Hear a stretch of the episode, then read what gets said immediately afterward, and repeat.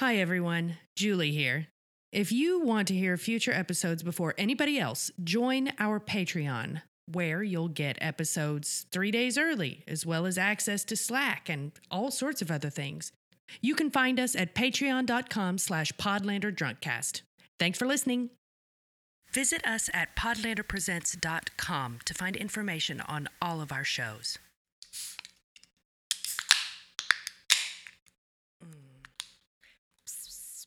I was doing extra fizz. Oh, god damn it. Fine Pilsner beer. It really is good, dude. That first sip, it's, it always hits. It always hits. A lot like a fire that's predicted to happen. it always hits. We knew it was coming. we knew it was coming. R.I.P. Big House. R.I.P. Nine Thousand Windows. um, You remember you remember that one window, that bay window in the front room? I really like that window. yeah. Remember remember the entire wall of windows that were her surgery? I also really like that too. You know, if you had set the big house burning to like um well like any piece of classical music that's up tempo, you could have had all the windows bursting on time. Like um It's very clearly Da, totally. Totally. I was thinking um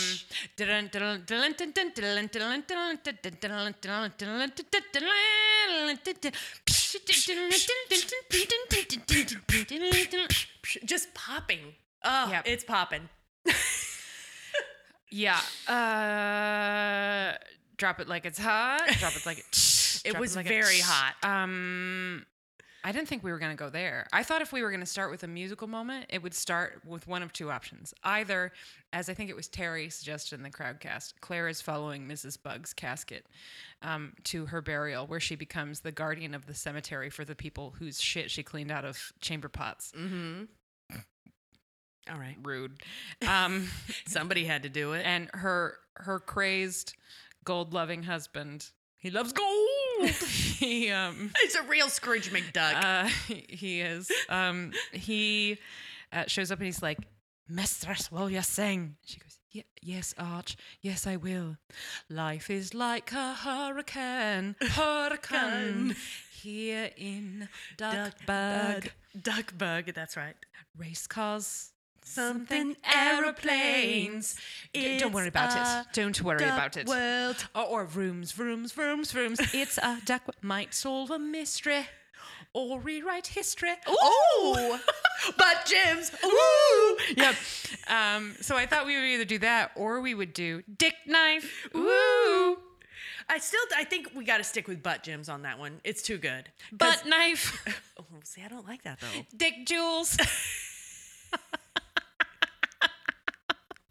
Welcome to Podlander Drunk Cast and Outlander podcast. I'm Allison. I'm Julie. and we are here talking once again about butt jewels. Ooh. These foolish jewels are breaking up my butt. Although they weren't jewels this time that did break shit up, but it was gold. So- Gold. Gold. he really did go all in. All right, so this is season seven, episode three, called "Death Be Not Proud." It was written by Tyler English Beckwith, who I'm going to pull up on the old IMDb in a minute here, and directed by Jackie Gould, who also, okay, stars. Mhm. Excuse me, Daphne, you have written here on your official press materials, which have been out for months, Yeah. that episode three is directed by Jackie J A C Q U I E Gold G U G O U L D. Episode four is directed by Jackie J A C K I E Gold. So Which is it? they're this. I'm sure they're the same person. We're gonna find out which, which it really is right now. But y'all, it's it's right there. Mm-hmm. Like I'm looking at both of them and I don't have to scroll. There is no fo- like get a copy editor. What the hell? um somewhere she's like my name is spelled with a C and a. Or Q. Yes. Q. Well, they both have a C in them. Oh, I've been waiting. Jackie with a C and a Q. And then an I and then an E. um, okay. Death be not proud. So, directed by Jackie Gold and written by Thomas- Tyler Tyler. Beckwith. Tyler Beckwith. Have Tyler heard that- English Beckwith. I'm checking right that now. name before? Okay. Um, oh, Tyler, who I just very stupidly assumed was a dude Oh, gal. because of name. Well, certainly a person who is female presenting. all right. Um, this is. Well, it says writer three episodes. Okay. Um, staff writer on the first two. So this is somebody in the writer's room. Okay. This is a person um, with, it must be said, Tyler, if you're listening, I promise I'm not objectifying you. I'm just stating true facts. Tyler English Beckwith has a rock and rack and a truly beautiful afro. That is true. Look at that. Yes. Hot woman. Keep it Person. going, Tyler. Tyler, great writing, magnificent rack. well done. You're killing it. Um, so, written by Tyler English Beckwith, which, I mean, I'm sure we have talked about this before, but just in case we haven't, eh, everybody knows that writers' rooms are deeply collaborative, right? So, like, just like sometimes you're watching a Toni episode and you're like, mm hmm, I wonder who wrote this scene. Wasn't Toni Graffia. Uh, that can be true of any of these episodes, but the credited writer is typically the person who takes the lead. It is Jackie with a Q U I E. So they spelled her name right once. um, Canadian director. Uh, she has directed for. She directed Friday the. Oh no, second assistant director. Uh, Friday the 13th, part eight. Oh my god. Um. Okay, we're skipping her second unit credits. Come on, bring me to the. That's not the one where he took over New York City, right? girl. I don't know. I think that's nine. I don't remember. I don't watch those movies. Previous. Here we go. Director. Ooh, Jackie Gould. Jackie Gould. Okay, this is her first Outlander episode. She has also directed for Charmed, Van Helsing, Day of the Dead, Motherland, Fort Salem, and Fire Country. All right. Um, Welcome, Jackie. she's also credited as a writer. Let's see what she has written. Oh, Victory Square was one of the things she directed. Um, and then she's listed as a story editor on another TV show called Strange Empire and a writer on a short. Anyway, Okay. Jackie, Well, this is Well not done. the first episode this season that we've seen that it's been a um, pretty woman focused or female presenting focused creative team, totally. Yeah. which is cool because Um, we bitched about that a lot. we did. We have bitched about that ad nauseum. it appears it, and i am making gendered assumptions which i shouldn't but i don't have time to confirm all of these things right now um, if we just sort of assume that people's names are um, align with their gender. yes Mhm. um, then the ne- so the next episode is also Jackie Gold, just like and that's a pretty common TV thing Two where in a row. a director will do two episodes. Didn't the same person direct one and two? Yes, Mhm. it's especially post COVID. It's increasingly common because then it's you you've got one in pre production and one in production, and then that one is in production and then in post production, and it just makes it easier. Mm-hmm. Um, so uh, yeah, the next two after that are directed by Tracey Deer, All right, Tracey. and then the final two are directed by Joss Agnew. Um, so it seems like three quarters of the episodes this season, it's a relatively safe assumption that three quarters were directed by women. right on. Um, uh, it's a different writer for every episode, but again, that's kind of how it goes. mm-hmm. Um, you know who is not listed as a writer or director this season at all? Throw a party. Throw a fucking party. Celebrate good times. Come on. There's no mustache there, no mustache, but he's still interfering. Okay. Um, so that is our writer and director of what I think is a pretty solid pl- table setting episode. It is. It is very much a table setting episode. I did with enjoy. lots of hot pess. I did enjoy all the kind of in depth conversations. I will say that one thing I struggled with a lot in this episode is I didn't really understand the entire bug plot. yeah. So, a- as a non book that- reader, maybe that's part of it, but also it just felt like weirdly shoehorned in or like not really Yeah. fleshed out enough. Here's how I think we should approach that. Okay. I think we should talk about the whole fire storyline Okay. and the bug storyline in general without getting into um, the specifics of it. Okay. And um, basically assume that we have a pretty major quibble that we will discuss once we're finished with that storyline. Uh, and that way we will just like sort of recap the story. We'll talk about the performances, which I think are pretty solid. Um, and the rest of the fire. I mean, obviously the whole episode is really about the fire, but but I'm saying like through Murdina Bug's funeral. Okay. we'll go right through that before we get the second voiceover. Um, so to me, the house burning down was very sad, Yeah. and we we knew it was coming. Um, but my favorite acting moment in that piece was when Jamie realized that the fire had made it upstairs and was just like, "Well, that's it." Yeah. And just the the look on his face of admitting the truth and just letting it sink in was very powerful. I thought. Yes. Um, I think the the fire in general was very well handled on just about every level, Mhm. acting wise. Um, the effects were great. Yeah.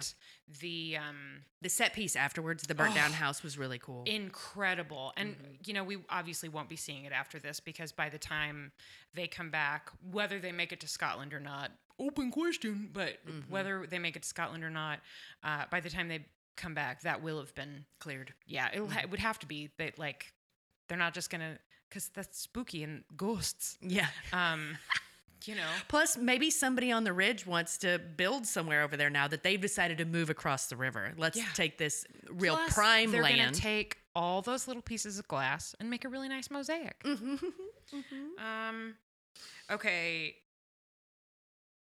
If there's room, I appreciated that they had Jamie's letters do the old timey use of title case. That's from Amelia. Sorry, we're Mhm. gonna get there. Don't worry, Amelia. That is the most Amelia. Please make sure you talk about this thing I have ever heard.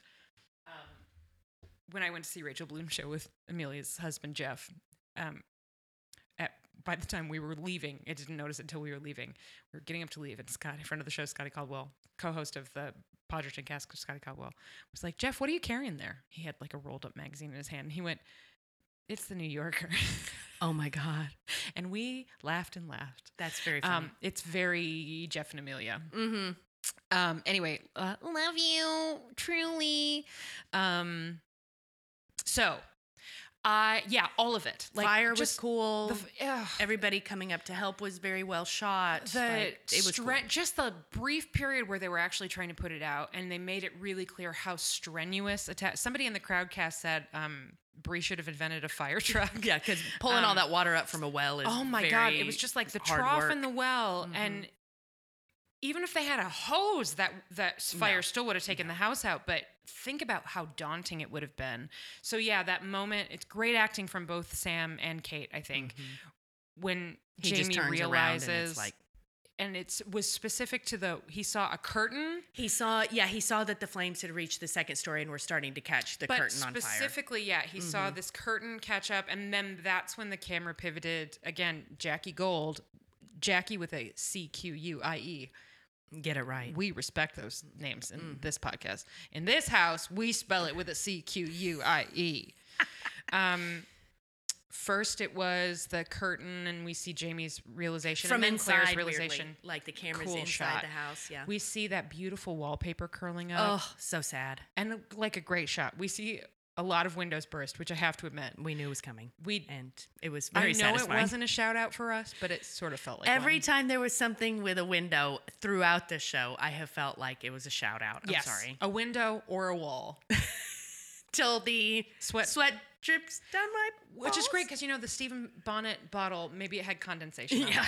It. got really humid. Ochre coat gets really hot. It does get really hot and humid. Also, it might have just been tired from all the times that he spent fucking it. Remember that? yes, I do. Oh, Lord. Anyway, um, okay, so uh, we also saw the, the one that got me in my feelings is they showed the nameplate Oh, yeah. on Claire's um, Medical kit. Yes, the Dr. Rawlings nameplate, um, as well as some other little objects here and there. Um, Just like a whole life gone. significant personal objects, but not all of them were like, this is emotionally impactful. It was just like daily life. And they continued that thematically once we are past the fire, which again, like, uh, yeah, I'll come back to that in a second, was very, really well done. And the reactions and the like, the helplessness of it. Mm-hmm. Um, and the genuine reason to be grateful because You're alive. You're alive and that's what matters. Stuff doesn't matter, but also you're allowed to be sad about stuff. Of course. And what a beautiful house, a life you've made together. You've lived there for a long time. Happy memories. things they carried across the ocean. Dude. Um, all of those tampons Oh my God. in that bum roll. oh,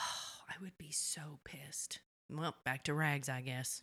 I mean, certainly the a, a lot of very expensive stuff too. Think about Mm-hmm. all that expensive medical shit that Lord John has been sending Claire, Mm-hmm. um, and Bree's inventions. All the penicillin in the world. Yeah, all the penicillin in the entire Gone. world. Um, the syringe that Brianna made out of the snake fang. Yep. Deuces. See ya. Those mat. Think how fast those mattresses all went up. Mm. Probably about as fast as that fucking awesome wallpaper. I was thinking about that wallpaper. Like, how did they get it there? Who put it up? Who knew how to put up wallpaper then? I mean, Had we've to seen, have been. We've seen wallpapered rooms. I guess. Yeah, yeah, yeah. In River Think about Run in. England. Yeah. Like mhm. we've seen all kinds of Okay. wallpapered rooms, but it was I allow beau- it. it, it is absurd when they. Julie and I both had this reaction when they showed Brie and Roger's cabin again. It was like, oh look, it's the big house. Mm-hmm. Because that really does seem like what would Yeah. be considered a big house on that property. Although you know what, honestly, if the if the trade that we get from absurdly big house, which takes us out of the reality of the series, is three seasons worth of jokes about windows. plus I'll take it. that incredible set Mm-hmm. of the burned, Burned down, down house. Um, I R.I.P. house. take it. R.I.P. house All right. of considerable size. Yes. House you. of unusual H O U It's S. S. House of unusual, Unusual size. size. Was it, wasn't it? It's R O U S, so H O U S. B H O U S. Big house of unusual S. size. Anyway, all right. Well, it was a cool scene. Glad to see it. Then Yeah. we see So then they're going through the bugs rubble. freaking out. Yes, we see the the bugs freaking out a little. Um, but before we get there, we're they're going through the rubble Mm-hmm. and um, finding things that survived. And this also got me in my feels. Claire's journal. Claire's journal with all of the that was originally Dr. Rawlings' journal with all those beautiful, incredible drawings in it and her detailed notes and also all the information that is definitely going to get her killed because she's a time traveler and people are going to think she's a witch. That notebook, Her grimoire, in her other words. Her grimoire, totally. um, here's how you make penicillin. Don't worry about it. It's from the future. Um, take some bread, leave it out. Make sure to infuriate your housekeeper. That will never be a problem. Don't worry. it's never going to come back to bite you in the ass. Just go ahead, leave bread everywhere. Get a cat. Make sure it's a cat you're emotionally attached to, but not a cat you're so emotionally attached to that you'll turn back when you've already started your commute.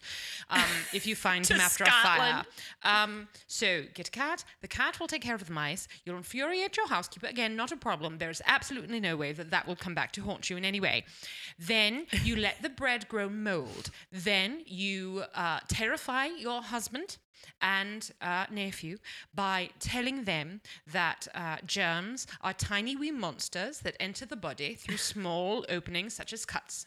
Um, because it's not like they're not constantly bleeding. Um, and then you let the mold grow, and then you get your husband's dearest friend, who is also deeply in love with him, to get you a microscope, and you look uh, through the microscope at the mold and hope that you remember enough from medical school to recognize penicillin when you see it. Once you've done that, you put it in liquid, and then you convince the people of Fraser's Ridge, all of whom already think you're a witch and also possibly a murderer, that you need to inject bread Possibly. mold into their bodies in order to prevent them from dying. Simple. I got very Julie Andrews at the end there. I'm not sure why. Simple. Just a spoonful of bread mold keeps you from getting scurvy. Keeps Well, you from I'm getting glad- scurvy. You know what, Julie? What? Wow. Claire, like Mary Poppins, seems to have magical abilities. Mm-hmm. She has a bag that carries way more stuff than it should. That is true. She's got some very smart outfits. Mhm. Um, she uh, seems to have knowledge that she should not have. Mm-hmm. Uh, she too has a talking umbrella. Um, and she is definitely fucking a very tall man covered in soot. Oh my God. So there. So does that mean that Mary Poppins is a time traveler, or does that mean that Claire is a goddess of chaos? Both. What? Uh, I think canonically, we are going to say Mary Poppins could totally travel through the stones. Oh, for sure. No question. Yes. Fucking when the stones see her coming, they're just like swing wide open. They're like, yeah, she's back. They go, Boo, oh, this is gonna be really intense. um, And then there's the one little stone up to the side that's like, I love her bag. oh my god, I love that bag. Um, but and here's what happens. Here's the, what separates Mary Poppins from Claire. When she needs to travel in time, she opens her bag and she goes, "Grr," and she pulls out one stone and puts it down, and then she reaches into her bag, and she pulls out the other. She stone carries a, an entire Dick Rock circle in Yes, there. Yes, and then she pulls out one dancer, and then another dancer, and then another dancer. She pulls them all out, and then she lets them do their thing, and then she travels through the stones. Mhm. Um, and uh, now I'm just picturing um, Sam Heughan in a kilt. Ain't it a glorious day? Bright as a morning in May. when he does the little knee thing. yep, with the penguins. Oh my God, Jamie Mm. Fraser dancing with penguins. Uh, Jamie Fraser would be really good at the fucking um, Chem chemity, Chimney- chem chemity, the- chem chem d- chitty. Step in time. Step in time. That's the really fast one, right? Boom, boom, boom, and psh, psh, the windows start bursting. step in time, step in time. House is burning down Step again. My wife's a witch. Burn. Over the rooftop. Can't go on the rooftop. It burned down. Can't go on the rooftop. It burned down. what the fuck? We did not make this connection before. Allison, thank you. Mary, Po- the direct outlander to Mary Poppins pipeline. Which is great because that's really the opening we've been waiting for the entire time we've been doing this show. I, I guarantee we have found other oppor- opportunities to talk about how Mary Poppins and Bert are definitely fucking. oh, definitely. We have surely talked about that. Yes, Yeah. because it is one of our most deeply held beliefs. It's true. If I were for, if someone was like, tell me an opinion you cannot justify in any actual way that you would absolutely justify, that you could say, no one will believe this, it cannot be proven, but I will prove it now. That would be the one. That Mary Poppins and Bert are, Are fucking. fucking. Yes. Yes. No question. Hundred percent. Yeah. Yes. Mm-hmm. I don't even feel like I have to justify it. I feel like it's perfectly obvious. Like if you watch the movie, yeah. It's practically obvious in every way. Yeah. Here's the real question. You know how, like, decades after the fact, um, Carrie Fisher wrote a memoir about her time shooting Star Wars and was like, Yes, Harrison Ford and I fucked. You've been wondering for years. I can confirm Harrison Ford and I fucked. Uh, why don't we have that from Julie Andrews about her and Dick Van Dyke?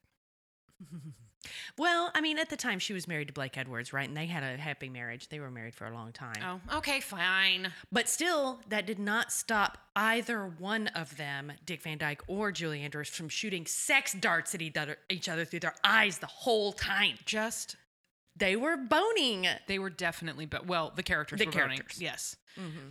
There, it's you know what? It's like um, Bradley Cooper and Lady Gaga singing "Shallow" at the Oscars. Mm-hmm. They're not fucking; they're just doing their jobs, and we all benefit. And their jobs are to convince us that the characters are P and V. in. This is what this is what it was realized. this is what it was like when Bradley Cooper and Lady Gaga were rehearsing "Shallow" to perform it at the Oscars. Bradley Cooper was like, while Lady Gaga was going, Right? Um, Bradley Cooper picks up this microphone and walks it around the piano to be able to sit with her so they can finish the song. And as he picks it up, he goes, "Wait, hold on, hold on. I'm picking it up. Look, look. Does does this angle make it look like we're definitely fucking?" or like if I tilt it a little, will that make it look more like we're fucking? And Lady Gaga was like, that angle, that one. Number Yes. two. Yes. Okay. So when I'm playing, should I whip my head this much to make it look like we're definitely fucking, or this much to make it look like we're definitely fucking?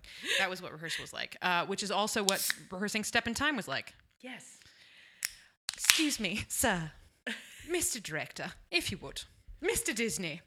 Mr. Disney. Uh, when I do this, this like tappity tap thing, does that make it look more like Bert and Mary are fucking? I want to make sure that it looks like they're fucking.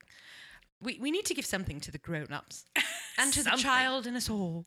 Um, how did we get on Mary Poppins again? Mm, something about the Dick Rock Circle and her Time being able travel. to travel, and so her grimoire is where we started. Oh, Mary Poppins has a grimoire too. Um. Anyway, Claire, the things that got left behind, the things that survived. Oh, it was because I was yes, I was doing the instructions on how to make penicillin. yes, that's right. Um, so the book is probably going to come back. I think if it survives. I sure hope so. Right, okay. It's um and I'm sure it's damaged, but like it partially survived. The one you that really got me in my feelings though, Jamie like kicks open a trunk and his plaid is Oh, in yeah. there. Oh, Un untouched. Un, no smoke, no soot on them or anything. I'm And sure they smell like smoke. What happens in the rest of the episode? What a smart choice to have him find that because he finds it, he wears it to Murdina's funeral. He remembers his familial obligations Right. in Scotland. He- like he looks really comfortable and then yes and then he makes this decision that he has to like for a number of reasons that it's time to bring ian back to scotland. I wonder if ian will have anything to say about that. Um it's uh a- it's a really beautiful moment. Then claire finds like a sweater or something and it's singed like beyond repair. So it's they're definitely finding things that are not salvageable either. Um but it's really like it's very very well done Mhm. uh, then Ian finds something oh, he finds a little portrait of young Willie. and walks up to Jamie and he's like, "Ian, I thought you might want this." A picture of your kid. Yeah. And then just stares at him until Jamie admits Yeah, it. Jamie is really just like she, Ian is really like, "Hey, look, I wonder, do you want this? Why would you want it? I wonder why you would want it. staring at him. Uh, like, just say uh, it. Just say just- it. Just come on." I on." already know she's a time traveler. Shit, you've let me into that Come on. circle. Just go ahead and tell me about my cousin. And I want to be clear. Hold on a second. They didn't tell Ian that Claire was a time traveler. oh, he figured it out. like this, like Willie. Mm-hmm. Ian has so far been let in on two major secrets, and he figured them both out on his own. Take that, Murtagh. Yeah. Advantages Ian has over Murtagh. One, he figured those secrets out on his own. Two, not dead. Dead, yeah, alive. Oh, we also get a Karen sighting in this episode, which is really Mm-hmm. it was a beautiful. Anyway, um, so we are pulling rubble, and Ian um, makes Jamie like Admit it. gives him uh, eye daggers of the non-sexual variety to make him admit it's a, that, which is a beautiful little scene. It is, and you can just tell from the moment he steps up to him, he's like, "I'm he." Just tell me. Uh, what I wonder, and I know which it is in the book, but um, I wonder in the world of the show, did Ian figure it out while Willie was there, like falling into the turlet? Remember, and he had Oh, leeches, yeah. Yeah. Um, or was it putting that memory together with finding the miniature in the house? I think probably finding the miniature was like he Yeah. went. Well, and oh, that's right. and that's great because that's like with more adult eyes. You Mhm. know, you you look at something. Um, You could have bought the bill of goods as a originally as a kid, but now you're putting the pieces together. Yes. Yeah. a, a lot like when I realized that they didn't actually send the puppy I got for my birthday when I was five to a farm. I'm sorry. I was in my 20s. Mm. It took that long. It only took a couple of months for me with our family cat when they told us that she died in her sleep, and that was not the way she died. Oh, They didn't tell me. I was fucking 30 something. I was like, come on, tell me the truth. But it- wait, you fine. weren't a child? No. What the fuck? I didn't live there anymore. They just didn't want to tell me the gruesome truth of how Spanky died. I don't really want to go to, into it either, but it was. I also don't want to go into she it. was old and they just told me she passed away in her sleep. Not true. My sister was like, ah, they're lying to you. oh, Spanky. yeah, but Spanky was the shit. So R.I.P. Spanky. Cheers. Here's to Spanky. She was a um, she lived by the sword. She died by the sword. I once saw her stalk and bring down a bird three times her size. Wow. She was a bitch. All right, Spanky. Um, so amidst all this house burning down drama, Mhm. um, we've got some Brian Roger stuff, which we'll get to in a minute. But before then, ooh, we, we have to go back to the title card too, Oh yeah, um, and the cold open. Before then, let's get the bug shit out of baseline the way. bug shit out of the way, and then we'll come back. So here's my question. Yeah, It's clear that this was the gold that Jocasta stole. Just because we know where Hector. H- Hector, sorry, she was there. We we know that they worked for her. We have to believe that it had something to do with that gold. So did they work for her? I don't think they did. I think that Arch Bug is. Didn't we see them at their house? No, because he said every time we went to River Run. Oh, okay. Um, Arch, I don't think is an Ardsmuir man, but Okay. is because he would have been more loyal to Jamie if he was. I, I'll have to consult. Maybe we'll take a little break halfway through the episode and I'll refresh myself. But the the whole backstory on Yes. what he had to do with it or his wife had to do with it was very muddy. Yes. and it was kind of difficult to follow. And Let's I, do it this way. Julie, you tell me, Okay. based on this episode and what you remember of previous mentions, yeah. your understanding of this storyline. Okay, so there was a crate of gold bars that were supposed to come to Scotland to aid in the uh, King, BPD's war, like Yes. support him, and it was a lot of money. And they never got it. It washed up on shore. It was I- delivered, but it was too late. I didn't. Thank you. I didn't know who was there, except it seems like maybe Hector Jocasta's husband was part of that. Yes.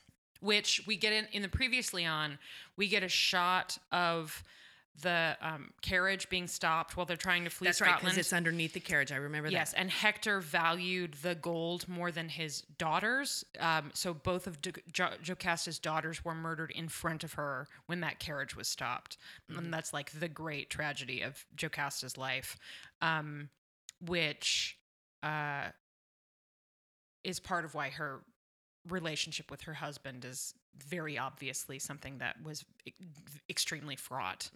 Um, He's dead by this time, though, he, right? Yeah. long since dead. He's dead when they show up. That's right. right. Um, So, so But- I know that's where the gold came yes, from. and I know then that helps them build a fucking plantation. plantation. That's he got it. Hector got his share, maybe other shares is what I'm kind of picking up from this. Is that maybe he took more than he was supposed to, or something. And then they got it to America, where they built River Run, a plantation, and that's where they have their vast wealth from. Is this gold that they stole that was supposed to go to this thing? Somehow, Mister Bug was privy to the knowledge about this gold and f- figured out, sussed it out on his own where it was, and was trying to steal some back. There was some split somewhere, and that part was what was unclear. Okay, I can break down what they said in the show. I need to refresh myself on what they said in the book, and maybe we'll take a little break at some point, and I'll do that. If not, we'll touch on it either in the in an in the books episode or next week. Um, but uh, so when the Frenchman's Gold showed up, which if you'll recall is we've been hearing about the Frenchman's Gold since A long time. season 2 because that's why Jamie took his little swim. Right, as he was looking for the Frenchman's gold on the island where the butt jewels eventually Yes. were found. But Jules, Ooh, um, so he, it will never not be funny to me. I'll just keep doing it. I'm excited about Dick Knife. Um, so, uh, we've been hearing about it for a long A time. long time. Uh, and it was not. Cl- the legend is that it was delivered, but um, was too late to make a difference. So the members of the clans that showed up to retrieve it, who were a part of the rising, um, it was Split it scattered and lost. Right, like separated it so that it wouldn't be an easy target or whatever. Um, what we are told in this episode, in that um, well delivered uh, but frustratingly Unclear. Yes, and like too Muddled. exposition heavy. Yes. um, but also not Enough actually clarifying. Right. Yeah, um, is that the three men who were there were Dougal Mackenzie, Mm-hmm. Hector Cameron, and Arch Bug, who was there on behalf of Grant. So it was three clans: the Mackenzie clan, the Cameron clan, and the Grants. And what the Grants did with their money was used it for the betterment of the clan. So presumably put windows into the Grants equivalent of the big house, Yeah. right? In Um, Scotland, right? Fed people and like Yeah. and in that at that time, money of any kind would have been hugely significant because you remember like It's the Claire end te- of- telling Jenny to plant potatoes and it's yeah. the end of their way of life, and they got to start all over again. They're right? under So the British heel, and it's a um, step A lot of men had died, and It's a yes, definite it would like, be legacy admission. Yes, totally. Hugely significant um, for that clan. Um, so, what this version of Arch, at least, is furious about is his share of the gold that he delivered back to the head of his clan was used for the people of Scotland. Hector Cameron took his share of the gold, fled across Split. the ocean, and built a plantation, um, which they do not say explicitly, but read to me in the way this episode was written that he built a plantation which was built on this gold and the blood of slaves. Like and, and like Because aren't the bugs Quakers or something? Isn't there? No, but- no. but still, bad news, and he's right. and it would be um it is it is not a stretch for me to imagine that a lot of the characters in this story would be deeply opposed to slavery um because of their, Their experiences. yes. Yeah. So um, it, that was not said explicitly, but that was how I read it. Was that this they used this gold for not not only a purpose that was selfish, but also deeply evil. Um, so it was not for the betterment of Scotland and was used to presumably purchase many, many enslaved people, people who were wrongly taken from the place that they called home, treated like animals, and then forced into um, slave labor for presumably the rest of their natural lives. Mr. Bug is right. Yes, absolutely. So that is what he is mad about. Um, is that well handled in the show? I don't really think so. It was unclear. yes. I do like that he tries to get it back. I do like that he's been going there and just going in to, and I also love that this petty motherfucker has it buried with him. Hector. Hector. Yeah. That shit is hilarious. Yeah. It's I th- and I think that has already been established. I think Jamie also figured that out. So every time Mr. Bug comes over, hi, Jocasta, tri-corner hat, bow, how are you? I'm just gonna go take a stroll around the grounds. Pocket. Totally. Every single time. I love it. Yeah. So they've been presumably been hiding it all kinds of places, but there was one in Mrs. Bug's sewing bag. Just because she liked to have it for surety, right? She just she used it as a what do to you call it? the to spin the yarn around.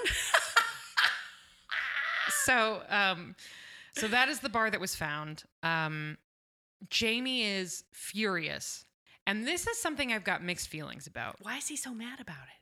Exactly when it happened i was like this doesn't make any sense i could understand it- I mean, he is essentially grave robbing Mm-hmm. um, when he's taking this gold. Like that's pretty weird. Um, and also keeping it secret, and also, as becomes clear later, putting his family in danger by having the gold in the house. That's None true. of those things is made explicit, though. He's just mad. I do think that having it there is probably what made him mad, but it was not clear. Yes. Then later in the episode, Jamie is like, "Why did that matter so much to me?" And I really liked that. And it, it's weird because it made the beginning of the episode so imbalanced. But both Jamie and Ian are like, "Why did I react that way? Why did this matter? Now this woman is dead. Why was I so upset about this gold? I don't care about this fucking gold." And Ian is like, "Why on earth did I shoot her? Th- Why did I shoot her?" She that her shot barely grazed Jamie. I didn't need to kill this woman, and I didn't mean to kill her because I didn't know who it was. Like why? So I think that's interesting, especially as a potential setup for further character exploration for both of them. Um, Like, why am I killing all these people? like why? Why do I got to kill somebody? Why is my reaction so confrontational? Right. Um, Why am I a stone cold killer? exactly. Uh, and it is too late for Jamie. But Yeah, you maybe know what? Ian. Maybe Ian I mean, Ian has killed a lot of folks. Do some work. He has, but not as many as Jamie has. Well, he's younger. That's right. He's got time. What did we decide to call him? The Scottish John Wick, right? Yeah. Because well, the then dog. somebody in the Crowdcast suggested Scottish Terminator 2. but yeah, Scottish John Wick because of the dog. because of the dog. Because Mr. Bug comes at him on that dog.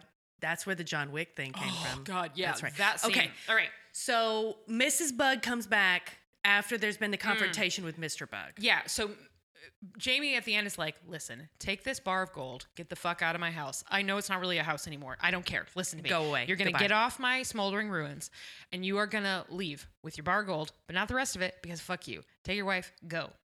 Um, weird reaction, I think. Yeah. But fine. He's like, Confrontational. great. Off I go. They have this brief but really solid little scene where Mrs. Bug is like, What? He's like, Well, he's telling us to go. She's like, Good. We've been scrubbing their floors and keeping their secrets, and it's time for us to have, live our own life. Great. Would have been a great exit. Instead, and I get it. I get it. More gold is better than one bar of gold. Yes. If what you want is gold. But also, Just, Just go. go. Just go. Listen, you know these people have they're killers. they're stone cold killers. Yeah. You know it. You've seen it. You've helped bury the bodies. You have literally helped bury the bodies. You know this. So why? So why? well, Um, and it's interesting that she comes back and he doesn't, and she's wearing his clothes. We talked about that a little bit. She's wearing her husband's jacket and tri-corner hat, and I don't know if it's to fool people, just generally speaking, like a woman alone walking at night or whatever. But she comes back and tries to get it, and Ian kills her. yeah, it's um. It's also like Ian White. You are so good with that bow and arrow.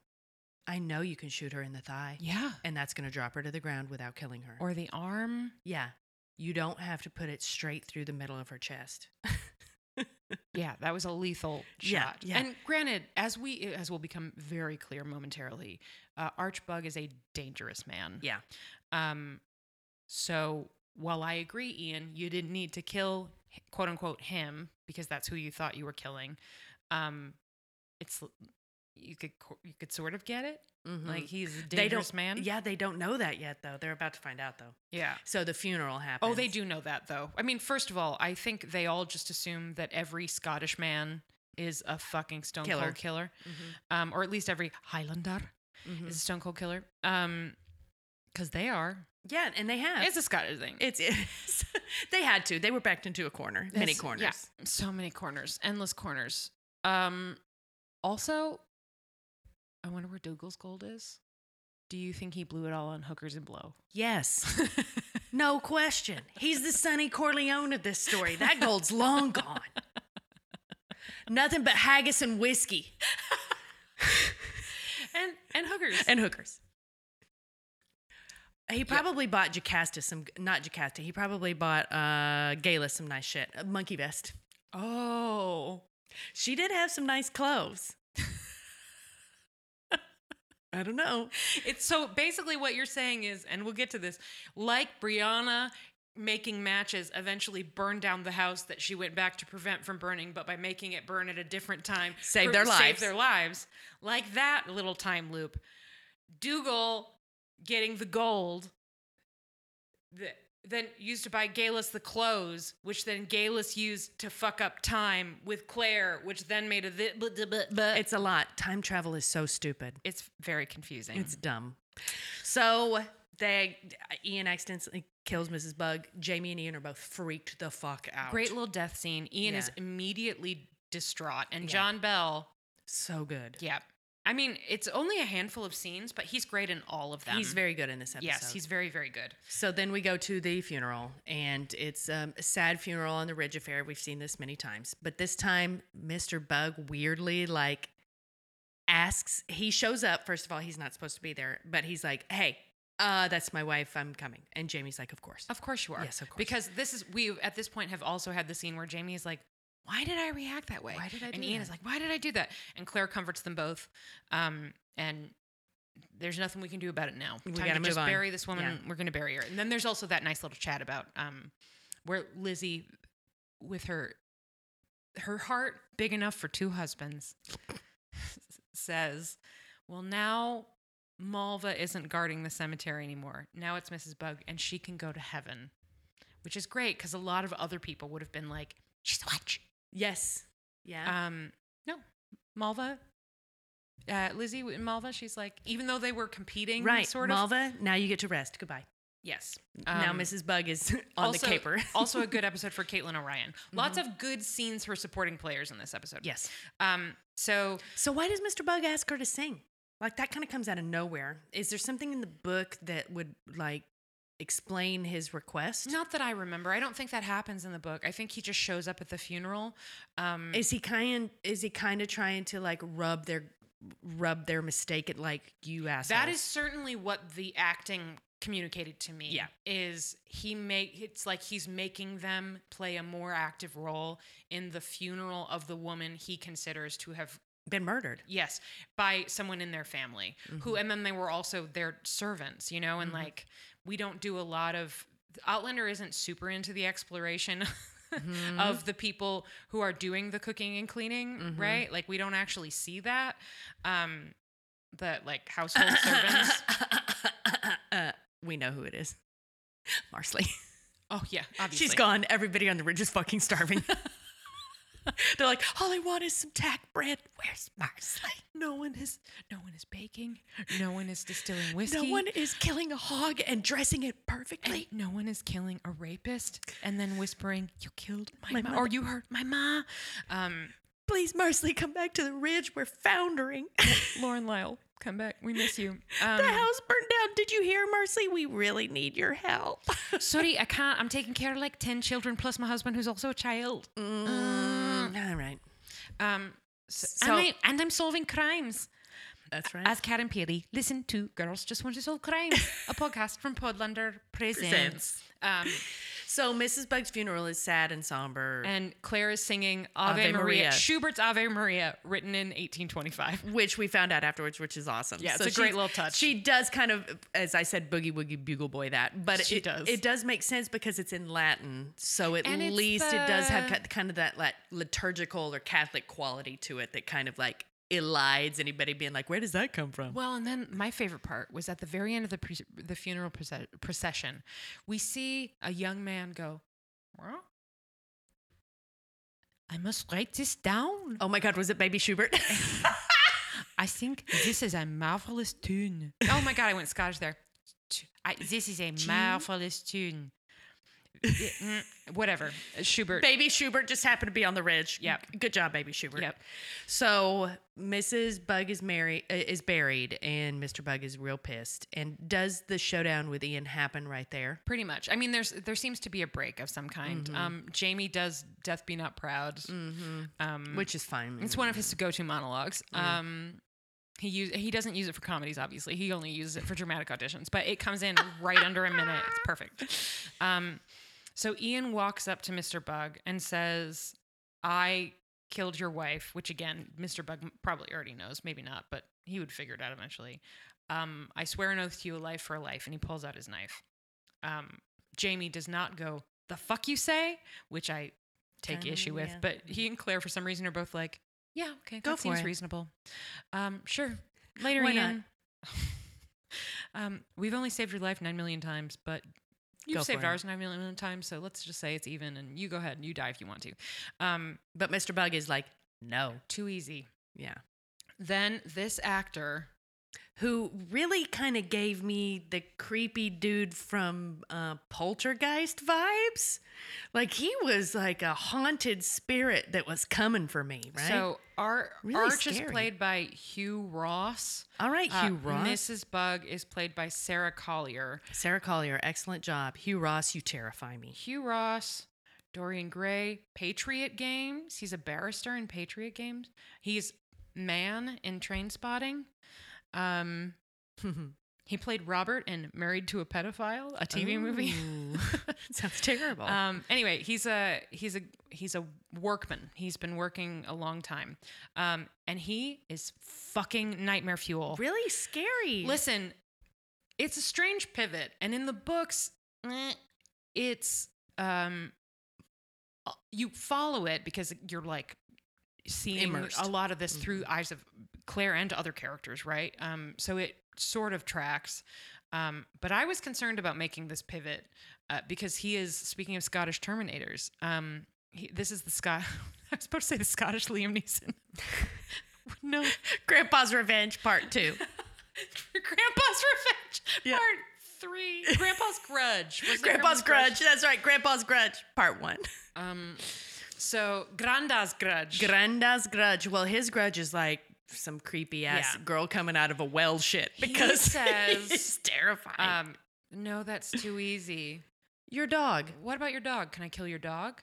And Ian rightly is like, Fuck No. you. he he didn't kill your wife. I killed your wife. And then Arch Bug says, "You won't even let me kill a flea-ridden mongrel. Take it back. Yeah, rude. Don't insult Rollo. You know what? He's killed as many men as you have. Yeah. Don't go to sleep, Arch Bug. yeah. You wake up with dog breath in your face. Yep. um.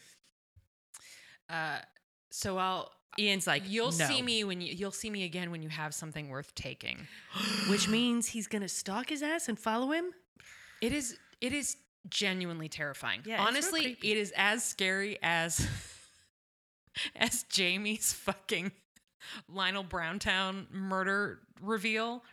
Like it's very Yeah, like in the corner. He is half a shade. just with acting. Like that guy, I wonder when they auditioned that guy if they were like, "Listen, you're not going to have anything to do for two seasons, but then we need you to be as terrifying as possible." but What then you get this scene. Yeah, I know it's only five lines, but please read them deeply. What, yeah, please. Would you scare the piss out of us for a couple minutes? He's like, sure, No can problem. do. And then he just um, s- scared the piss out of everybody. It's a great little scene. And then goodbye, Arch Bug. Yeah. For now. For now, so Jamie then is like, hmm, what should I found my plaid. Nie- nephew who's like a son to me has been threatened. He's in trouble. Revolutionary War. Tiny portrait of illegitimate son who doesn't know I'm his father but is fighting with the redcoats. Return to me. Draft. Possible Right, Ian. mm, Possible Ian, me. Possible. Mm, I think maybe it's this getting is a little good hot time. over here. Claire, get out your acupuncture kit because we've got to get on a. We're fucking hitting that boat. ocean. Claire's like, oh, mm, uh, uh, really? Um, here's a thing that they didn't include from the. Um, do you remember when they found Jamie's grave? mm, at Culloden, right? Uh, no, in, it's in a cemetery. No, I don't remember. God, that. maybe they didn't do it in the show. No, they must have. they had to have. Uh, Claire has, at least in the books, again, brain fuzzy Outlander, blah, but at least in the books, Claire has seen Jamie's headstone. Mm-hmm. Um, in the Woof. books, it is revealed. Well, no, now I'm worried that this is. No, they're not doing this plot point. It doesn't matter. Um, in the books, it is revealed that Frank put that headstone there. Um, yeah, which is Oh, weird. LFR. It's weird. Um, but For real. Claire is terrified that if Jamie goes back to Scotland, he'll die because he's buried there. Ah, okay. Yeah. Um, so they didn't do that. Here, she just doesn't want to leave because who wants to go on a fucking boat? And also, sea tra- sea voyages are perilous, Yes. and Long. They have to build a whole nother fucking house, Yeah. and those windows aren't going to install themselves. No. Um, maybe they're just hoping they're going to come back and. So Lallybroch and Jenny's gonna be like, "Sweet, come on, you oh can no! move I in meant they're going to come back to Fraser's Ridge whenever they come back to Fraser's Ridge, and the all of the Kezzy and, the and Fisher folk will have been like, let's rebuild it like it was. built if we build it, they will come. We built we we gathered all of the white rocks to make the concrete like perimeter of your house. We spent all the money that we would have spent for food on windows. Now we're all gonna die. But look at this house we But rebuilt for you. oh thanks, and they just walk in. Mhm. Um, so yeah, it's a lot. They decide they're gonna leave. They're headed out. Of, oh, Lizzie. Oh my God, this scene. Lizzie and uh, Josiah Mhm. show up and are like, "Mistress, we brought you some I think, Clothes. parsnip stew, Parsnip soup and clothes because all of her clothes. She was w- laundering her clothes because they all smell like smoke. Yes. So let's briefly talk about the costuming in this episode because it is Ah.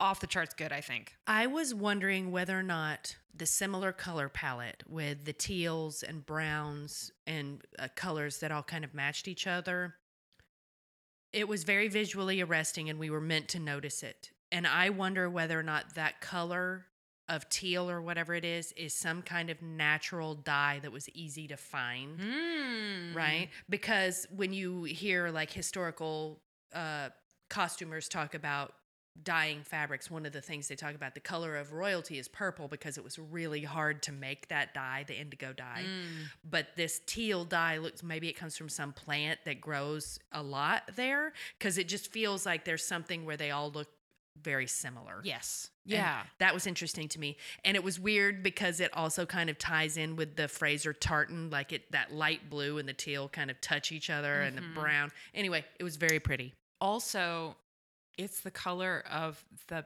beautiful parlor in the big house. You remember like those Yes. big glossy walls And, that- it's the color that Brie is wearing that sweater Yes. later, that Yep. teal. Yep. Okay, so teal figures prominently in Yeah. episode 3. Um, there's a really great shot. It's during the funeral when you can see.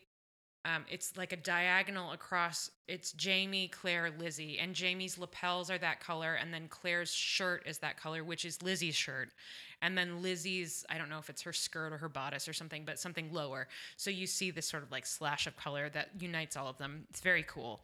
Um, but Claire's clothes, the entire episode, it Don't look right. very obvious that she Mhm. is wearing somebody else's clothes, Which is such a nice touch. it's really nice. It's it's an incredible touch. I've known somebody who lost their home in a fire, and it it is such a smart touch because clothes are the thing that people give them.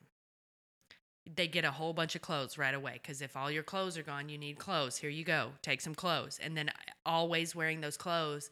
It doesn't look like their clothes, and it also feels uncomfortable because they know that it's not their clothes. I don't know. It's really cool, and what a smart, smart choice by the director, by the costuming. Yeah. I since you brought that up, I think part of the reason that the f- fire at the big house scenes affected me the way it did is w- we were very lucky. I know I've talked about this on the pod at some point, but we were very lucky. Tom and I were very lucky um, during the during the pandemic, the like near the beginning of the pandemic. It would have been like June 2020, I think. Um, our apartment building caught fire. It was a very, very serious fire, and we were luckily our apartment was untouched um, except for apparently water pooled under the floor, later causing the apartment to begin to sink. At which point we had to also there were bugs everywhere. So it, it, it sucked eventually, but in a much less damaging way. But standing on the sidewalk, watching the building that had all of our worldly goods in it. And you know we're not rich. Mhm. so Um, maybe that was part of your. It.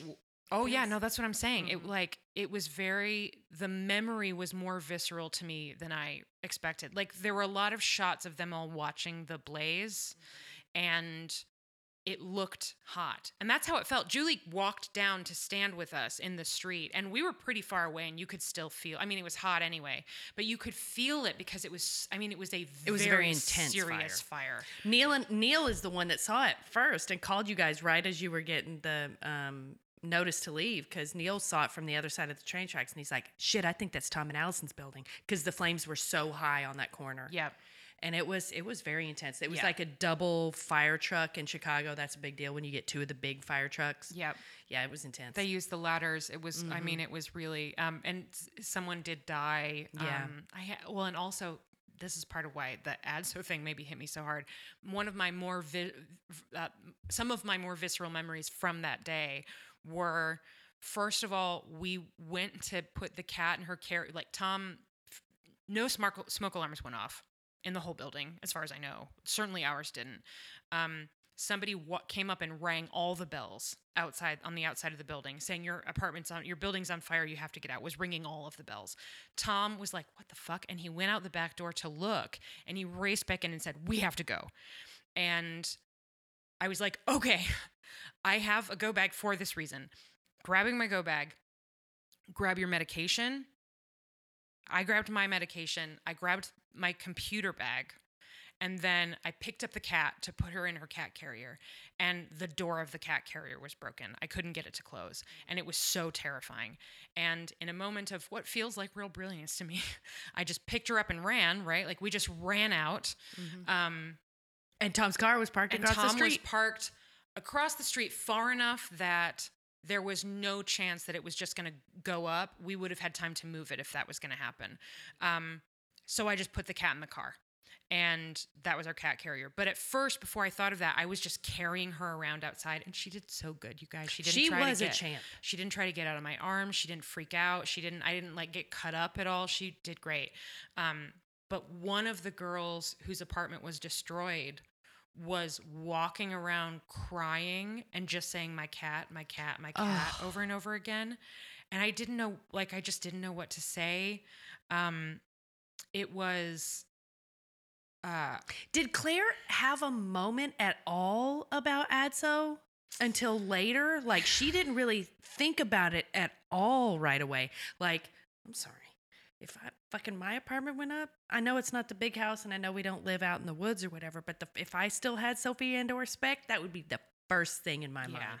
I would just be like, where the fuck are my cats? I think in this case, It was a lot. Well, and it was also it was different in that it wasn't you realize that your house is on fire. Also indoor outdoor cat. Maybe Yes. the cat could have been outside. in you know, in my circumstance it was, oh my god, we have to go. What can I grab right now? Mhm. I can grab this bag that And I know cat. has like phone charger, bottle of water, change of clothes for both of us, stuff that I just have. I can grab my computer, which is my entire livelihood because I was freelancing at the time. Um, Tom can grab his medication. I can grab my medication, and we can grab the cat, and we can go. And that's all I'm going to be able to grab. I mean, I my com- I, my computer ba- bag. I think also at the time had my wallet and stuff in it because of critic stuff and whatever. We also grabbed our IDs. We ran out the door. Um, but in this case, they ran out the door because Wendigo Donner was passing out while holding a match into a puddle of ether. That's right. Right? So like Oh, we forgot to talk about the fucking action movie explosion. Oh, yeah. They got the full like getting blown forward. Honestly, it looked great. I was fine with it, and it was short enough to where it wasn't too cheesy. Uh, I've had numerous people tell me we were super wrong about the Fireflies, and I think that was correct. We were star. Yeah, I was a little bit mad about. I was a little salty about it. I mentioned it. That's true. Well, they were too still I and was like starry-eyed by a lot of the other things that were going on, and also it was pretty, but yeah, it did not look real. yeah. Anyway, they did get their John Woo slow mo explosion. Yeah, it was great. Um, So Cat comes back later. Thank God. I have one other fire thing I want Yes, to say. go on. Um, it is like my uh, very sincere sympathies to anyone who's had to experience that, especially if you actually lost your possessions. Just being outside, watching our building burn, um, and in this circumstance, realizing that with all this, this is where I was going a second ago, that with all the stuff that I grabbed, one thing I didn't grab because who would think of it was masks. So, like a lot of our neighbors, we were standing outside when we didn't know that outside was safe yet. Mhm. Really, like Pre-vaccine, pre-everything. yeah, we were we were still if we were doing park hangs, sitting six feet away from each other, six feet apart in a big circle because they hadn't yet realized that outside was relatively safe. So we were all crammed out there, and nobody thought to grab masks. I did bring you a Miller Lite. You did bring me a Miller Lite, um, and Jenna Polkowski, um, Stone Cold Babe, uh, friend of the show, frequent contributor. You know her, you love her. Um, she's the best. Uh, also lived She brought the nearby at the time. She went home and she came back with um, with a baggie full of masks that she had made. Clutch. Yeah, um, it was really like truly potentially life saving. Um, so like you're a lifesaver, Jenna. No, but really. Um, the thing that was truly great though, and I hope that Claire found something to laugh about like I did, is after hours, hours of standing outside, six hours maybe. It was like two in the morning. Um, we went back inside when we were finally allowed inside. We went back inside, and my TV was still auto playing Murder, She Wrote. which I was watching when Tom said we had to get out. And I, of course, didn't turn the TV off. So we just ran, and I came back in, and Jessica Fletcher was still solving crimes. Yes. I like to think about because the firefighters had to clear everybody's apartment, right? Like e- they had to go through and tell everyone they were free to go back inside. Um, so some firefighter walked into my apartment and was and like, saw Murder She Wrote. A lady of taste. Whoever lives here has great taste. Okay. Oh, so, um, So the fire, like the costuming, it went all the way down yes. through every level. And like when you saw you saw Claire, Claire, you- wearing somebody else's clothes, and sometimes you could feel it. would be especially cool because, like the blouse of Lizzie's, eventually she started wearing it differently. Like she opened the collar, and then it looked more like her, but still didn't look like her clothes. Mm-hmm. Really, really solid costuming. Also, Lizzie already pregnant again. I mean, when you got two husbands at home, that's like extra fucking. That is some extra fucking. Um, and their little baby is walking. It was very cute. So they have a tearful goodbye. Time to go. They're headed out of town on their horses. No Rollo in sight. What the fuck? He's somewhere. He's off. He's got to be there. There's no way Ian is without that dog. Listen, there the CGI bit budget was pretty solid already. They they uh, they spent a lot of money on that John Woo moment. Um, maybe they couldn't have taken that dog and made it look more like a wolf for more than that one distant shot. He's somewhere. He's He's around. birds. He's around. He's taking a shit in the woods. Give him a break, Julie. But then you see them on the path out, and me, I have a thing in this courtyard of this building, this back walkway of my building. There is a cat that is an indoor outdoor cat. Oh, When I'm- terrifying. when I'm working, sometimes I can hear that cat want to get let in, and it sounds like this, meow, meow. And so I heard it immediately, and I was like, Allison, Allison's in the woods. Yeah, because uh, speaking of John Wick, if they had killed that cat, Mm-mm. I would have gone full John Wick. Allison and I were both agree. Why didn't she take him with her? Yeah, you've got to. If you find your wee cheaty in the woods You take after him. a fire, you have two options. Claire, you either Take him scoop back to the that up ridge. and you bring him back to Lizzie, and you're like, "Take care of my cat, bye," or you say, "All right, let me." You put got him a in job bag. now, bitch. Here we go. yes, we're boarding a boat. Look, I saved you. Uh, look, Kill I- these rats. Look, I made a cat where there never was a cat. That's a that's Sunday in Park with George joke for your nerves. Um, so they uh, she should have taken him with her. Anyway, very cute cat left to just hang out in the woods. What the fuck? I don't know. It was rude and wrong. Just take the cat with you.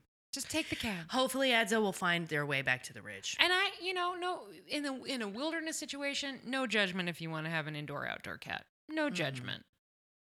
But y'all, Take that cat with you. you take that cat with you. Anyway. and, if you're in a city, please don't have an indoor outdoor cat. You shouldn't. It's unless, dangerous. Unless you have the working cats, unless you're taking care of a feral colony that are like helping kill rats yes, and mice true, and stuff. true. But if you've got a p- pet cat, keep them indoors. Come on. Come on, people. Yeah, get Mhm. it together. In It's the not- city, In a city, it's not safe. Mm-mm. It's not safe. So they leave, quote unquote, leave for Scotland. Not true. We find that out in the little bonus, like what's next episode. Anyway, now on to Bree and Roger. so the cold open of this episode is a box being delivered to to Fiona's house, which is the Reverend Wakefield's old house. So this is Roger's old stomping grounds. Um, a place where if you listen really hard, you can hear the faint whisper of a tiny child saying, "Can I have a biscuit?" Um, Is Fiona related to Mrs. Graham? Yes, Yes, yeah. that's correct. Fiona so she's still a Graham. granddaughter, grandniece, something like something that. like I don't that. So still Mrs. Graham. also Spiritually um, Mrs. Graham. She's a dick rock dancer. Mm-hmm. I don't know if that's been outed on the show or not yet. So that's a It's minor clear. spoiler. No, that shit travels in the blood. And speaking of traveling in the blood, turns out that there has been sitting in trust of some kind a box that has Jemmy's full name on it. And it was only to be opened by him, and it has been there for hundreds of years. So, family lore is like, well, somebody's got to deliver this box. Weird. It's weird. This person doesn't exist yet. And then they're like, whoa, hold on. This, no, this tiny child does not even have a birth certificate. What do you mean is this his full name? We skip over all of the Amanda getting heart surgery. Yeah, that's gone. Justice for Joe Abernathy. We really thought I that was going to happen. I um the time jumps are not handled super well in this episode. Yeah. Like uh, Lizzie all of a sudden being visibly pregnant when she wasn't during the funeral, confusing. Lots of voiceovers covering them up. Yeah, It's and just it's meh. and it, unclear. No. I don't mind a time jump, and I don't need to have them spoon fed to us either. But it was confusing. Mhm. Um, but one such time jump is we don't see any of that stuff. We don't see. we hear that she's okay. We hear that Mandy made it. Yes, we Yeah. but we don't see any of the surgery things. We don't see Claire and Roger being like, um, don't mind our clothes. We were in a cult. Um, who Oh, won- Bree and Roger. Bree and Roger, yeah. Who won the Battle of Culloden? We don't see any Who won the Revolutionary War? um, they wake up and all of a sudden it's they, here's how they discover like claire they're walking from the dick rocks and they find themselves on a road and the way that they know that something has gone terribly wrong with time is everybody is driving on the wrong side anyway um so we don't see any of that. They're in Scotland. Roger is wearing just like normal person clothes. Bree is looking choice in a very beautiful little sweater. Um, she has two really great sweater jackets in this episode. and excellent bangs. the bangs are good. I don't know if I like that wig though. It, there's something about it that I liked it. I like the bangs. She looks cute.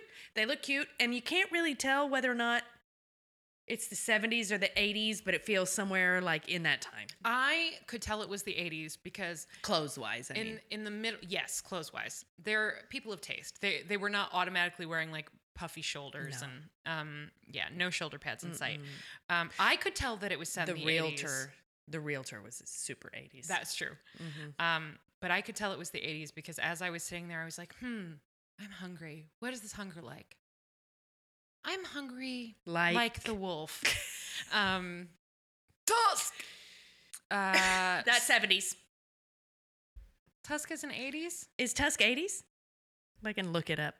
So um, they get But- this box. They get the box, and it's filled with letters written by Jamie and Claire. Uh, yeah, they open it. They have to pry it open with a little knife of the non-dick variety. Mm-hmm. Um, Tusk, song by Fleetwood Mac, 1979. You're right, but you know so what? close. But that's what these costumes felt like. It's like kind of 70s, Yeah. kind of 80s. I don't know. Yeah. So they uh, open, Open, the these- box. Open and- the box. And this is one of my favorite plot lines um, from the uh, from the books is this box of letters, which they decide they're going to ration.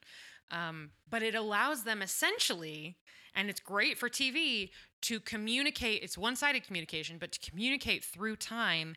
And Brianna and Re- Roger can pace themselves so that they're opening the letters roughly at the time that Jamie and Claire would have been experiencing whatever they're talking about, right? They know how long they've been gone. So they can say, like, oh, this is three months after we left. Let's read this, right? So that way it really feels to them. And Sophie Skelton is good in the scene where they talk about this. She's obviously very um, affected by it. Um, it's like they're still alive. Yeah. They're definitely dead. No, I want to make it clear. so they are very dead. extremely dead. It would be a very different show. it, they, it's like 200 years. they're 100% dead. they are dust. And it's lucky that it's pre Google because I would not be able to resist being like, Grave, Claire, Beauchamp, I Randall, Fraser. Dude, if somebody had given me that box and I knew what was inside, and then we opened it up and I, it was proven, and then I saw it, I, you could not stop me from sitting there and reading every single fucking letter from beginning to end right away. I probably wouldn't be able to resist I could not. I would want I have impulse ration them. control problems. I don't. I don't know if anybody knows that. I would want to ration them, but I don't think I'd be able to. I couldn't. It would be too addictive. It would be like if I all of a sudden tomorrow came in here and opened up this china cabinet and there was like a false wall and there were like five letters from my grandmother in there. No way I can like space them out. I'd be like, oh God, I gotta read them all right now. I think actually, if I found like five letters Then from a you'd dead right away. loved one, This no. I don't think so. I think that would be easier to ration Ah. because it would be a limited number. So Mm-hmm. I'd read one, and then I'd have these. I would know I had four more times to have this experience, and Mm-hmm. I want to savor it. So I would put them away and wait until I needed one. But As opposed to this is a like a lot. There are like sixty letters in this box. It's it's a lot. So they know that in there is all kinds of information, all kinds of things that happen to them, and you would be able to tell yourself just one more, just one more, just one more. There's 60 letters in here. What are 10 gonna do? right, and then all of a sudden you're almost done with the letters. Yeah. Buy Apple stock. That's what you're looking for. Please immediately somebody put that in there. It's um, it's but it's really lovely, and it's great that something that's so effective in the books Came through. Yeah, and it's straight from the books. We are alive is the first thing they read. And that uh, it the relief that they must feel knowing that like they came to do this very at least Bree came to do this very specific thing to stop them from burn, from burning down the house. and um speaking of 80s, they uh, and then she weirdly created matches, which is Yes. what burned the house down. one but of my favorite parts of the Roger episode. figured it out. Richard Rankin it's because you. Richard Rankin is so good in that scene where eh, you have you see Roger's like brain kind of explode and he has With this time like travel. big time travel moment where he's like wait wait wait wait wait wait wait no no no no no no okay so first of all we changed history we definitely because that's been an open question how much can you change history this time definitely change history we think um because the house Was supposed to burn down like months later. Yes, later. Well, you're undetermined because they Oh, can't it's smudged read that. out. But in January, this was in April, so it Yes. was at least eight so months. wrong later. month, Right. And and it hadn't burned down yet. So either they had already prevented it, or the house was going to burn down in January. And if it did, maybe they would be inside. And they would. And you know what? If they had been anywhere else in this house, when like if, for example, if it had been later in the day and Claire and Jamie had been sleeping, mm, let's assume that Jamie got drunk and is like passed out unconscious because there is no way that the Scottish Terminator wouldn't wake up at the sound of breaking glass in his home. For whatever reason, let's Sure. pretend they they don't wake up. They weren't right by the door Did the dog Yes. run And- between the houses. And they're searching for the jewels. And all of this happens and the house goes up. They 100% would have died. Mhm. That that fire went up so fast. very fast. It's all that fresh, all that Fresh, fresh, timber. ether, baby. Also, all that fucking ether, all those Oh, yeah. fucking 20 jars in there. She just had to keep, you know, I just in case. Just in case. Just, I don't know. I don't know. Don't, you don't know me. You don't, you know what? Back off. Well, and every with every window that burst, oxygen just raced in. mm-hmm. That's what you get. That's what you get with all those fucking windows. Windows. Um. So Roger has that moment where Has he's this like, moment where it's like, "Oh, wait, we wait, did it. Okay. we, So we, saved changed their it, lives." but it's your fault that the house burned down. It's like, Fuck no, it's- you. Fuck you. No, it's not. Fuck off. Anything could have started that place. He's like, no, no, no. But it wasn't anything. It was Oh, your match. That She you- specifically says it was mother's ether. Trying to throw ether under the bus again. I'm gonna come back as ether, like, hey guys, don't worry about it. Just down here, just waiting for Claire to come back. You know, don't worry, just hanging it's out. It's me. I'm just here to ruin your life again. um, so, so Brianna's like, no, no, it was not me. And he's like, no, but it was. And it's honestly, it's really funny. His reaction is like, no, no, no, you burned down your parents' house. And she cannot understand why he finds that so exciting. Um, he said, because you because now the them. fire that killed him can't happen. The house can't burn down twice. It can't burn down twice. It's already gone and they're safe. and they're alive. Congrats. Way to go. You should make more matches all the time. Also, why didn't you build a fire truck? You couldn't get on a sprinkler system? Fucking some kind of irrigations, a hose. Lord, girl, just a hose. Brianna, what the fuck? Like, how hard is that? So, um, so yeah, it's a very funny scene. They read the first letter, and Claire and Jamie both narrated. And Jamie has a little thing where he says, first, um, I don't know how time, I don't think God cares very much about time. So I want you to pray for our safe journey, even though it will have long since passed. Time travel. Um, but also, turns out I have come into some property from an Italian gentleman. wink, wink, wink. Nudge, nudge. I have hidden it in a secret spot. Jem knows the place. Wink. Tell him the Spaniard guards it. Mmm. That so if you ever need some property from an Italian, ask Jem where the Spaniard is. Peace. Also, when they um when they first open the box, Roger's like a musket bowl, and um uh, that is what they do with the gold. They make solid gold musket balls And then cover them up with some kind of like lead powder something, or something. To, to disguise them. yeah, and then put them in a box and bury them in a cave by the Spaniard skeleton. And that was Jamie and Jim's cute little Yeah, so- granddad thing. Uh, Jamie and Jem were out wandering in the woods, and they By the found ridge. this cave, and, and they're like, "Shh, don't tell Grandma." "It's our little secret." um, Why do you think ja- Jamie obviously wanted to have that moment with his grandson? Like, I get it. But also, do you think that Jamie was like, nobody needs to know about, know about this cave in case I need to know about this cave? I- Like a Dunbonnet part two. Like, do I need to hide? Oh. Because I kill so many motherfuckers. Honestly, that's a good point. Or anyone might need to hide. Mm-hmm. So, shh, Jimmy, shh. Isn't it fun? Oh my God, skeleton almost died. Look at this. Ah, ha, ha. Granddad, love you. Don't talk. It's very cute in the moment. Like every Mhm. grandson needs to have a secret with his granda. mm-hmm. But also, Also, that's a really good point. Mm, Scottish Terminator. Caves have come in handy for me in the past. I'm gonna need to hold I'm on to gonna this need this cave. Um, so he hides the gold there. So now Bree and Roger like, we don't need to know. We don't. Need- We should know, but we no, don't no, need to no. know. We don't No, need that. We're to fine. We're fine. We're fine. Mandy's fine. Jimmy's fine. We're good. We're fine. We don't need that. What inspires them to go to Lallybroch? Oh, Bree just says she wants him to see it. Oh, I want. Let's go see the ancestral home. Yes. Mhm. Um. So they get in their sweet ass car. Is it a sub? Is it a Renault? Uh, what the fuck is that car? It is cute. It's blue. It is blue. What does that mean? Well, it's all like blue teal through the whole. Oh, that's Yeah. right. That's right. And this is when she's wearing the sweet striped. Yeah. number- Oh, it's good. God, this these are my clothes. Roger's coat too. That was like really that that looked like you. Roger's coat. I was like, that's a Julie coat. Fucking late seventies. That's my jam. solid. So they um go to Lallybroch. it's all boarded up. it's It's, all boarded up. sad. It's empty. Oh, They- ancestral home. They bust down one of it looks like most of them the windows are covered with metal, but one of them is boarded up and Roger boards it and some and pigeons two fall pigeons out. are like, thank fucking God, we've been in there for ten fucking years. I had to eat ten of my children. like. They did fly out like that though. Oh, like. Oh, oh, oh God, thank you. Never thought I'd be so happy to see the sunlight. It hurts my eyes. but I'm so glad to see Thank it. God. And then it Deuces, Lallybroch. and then it flew directly into a tree and died. Um, And somewhere a raven went, caw, caw. oh my god, we didn't talk about the raven. No, you know what? I was gonna let it go because No. it made us so mad. We'll come back. We'll come back to that at the end. We'll come Okay. back. Um. So they bust open Lallybroch and they're having sad moments.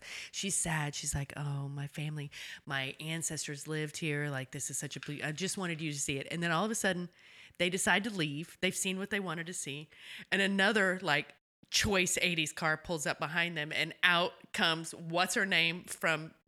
The Annette Bening from Today is the Day I Sell This house. I will sell this house today. today. I will sell this house today. So she gets out, and they're like, "Oh God, we gotta go. We gotta go. Um, sorry, we're just leaving, but I'm not trespassing." And she's like, "Well, are you interested?" And they're They- like, "What?" "Uh, What? In what?" And she goes, Oh shit. And she reaches over and pulls up the largest for sale sign I've ever seen and brushes some ivy off of it. So obviously, Lallybroch's been kind of weirdly on the market for a while. It even says, like, um, what's the word when it's in foreclosure or whatever?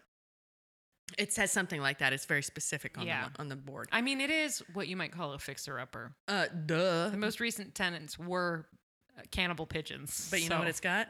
Great bones. great bones and a lot of windows Great bones. and a priest hole. Um, so uh, Bree and Roger are like, um, so spoiler, Bree and Roger going to buy buy La- Lallybroch and redo it. And they get, as someone put it in the crowdcast this week, um, the best HGTV show ever. Yeah. Mm-hmm. Flip my brach. Flip my bra. okay, Allison the Raven, go. Quoth Allison about the Raven. Never fucking again. I don't understand. It's Outlander. Um, There'll be a scene of such uh, skill, incredible acting, interest, good writing. and and um, characters with a lot of emotional richness because we've spent so much time with them, and the books are so long, so the actors have a lot of source material. And then at a funeral, it will cut to a raven going, "Pow, pow," and you'll be like, why? why? Why did you do I'm that? I'm right here. Why? I just watched it. why did you do that? Or like th- this calls back to me always shit like this calls back to the falling Virgin Yes. Mary statue, Yes. which is just like And you know, and for anybody who is thinking like three out of five, you don't like the show, we get it. No, Here's we what I love will say: show. we love the show, and Faith is one of the best episodes of this TV show. But there is a reason that that moment sticks out. It's because that is an incredible episode of television with one shot that's so bad that years later we reference it every time the show Something does this. does something Yes. like way too heavy-handed. cow cow. Oh my Fuck god! off. Fuck that Raven. Fuck um, off. I I just. Fuck off. I'm gonna do that every time something like this happens again. Fuck off. You're gonna hear it. You heard it here first. You'll hear it again. You'll hear oh it my god! It's gonna be like a tattered American flag waving. Oh my proudly, god! right? Oh my god! When it's only got like twelve stars or whatever, oh, oh, it's broken. It's never gonna get together, and then a bird's gonna fly past, and I'm like, mm, "Fuck off." oh god! So this episode was kind of like um other than I to me other than the house burning. It was not very active. Yeah. There was a lot of um, Hot um, pests. c- hot pests and consideration and thinking about the past or the way things had been set up. So it did feel a little bit like a place like let's move forward. It was good, but it did feel a little bit more like okay, let's get everybody Yes. together, gather gather the clan and move on. I was really into it, but it absolutely is um, a pretty low stakes episode Yes. after the fire. yeah, the fire was Once great Arch Bug has made his threat, things get considerably mellow. Yeah. Um, but in a really good way. And honestly, lots of great little moments. Like, for example, they're discussing their trip to Scotland.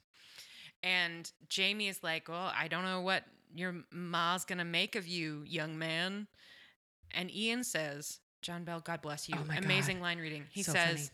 I'm not that much taller, am I? God, I love you. Uh, You're so funny.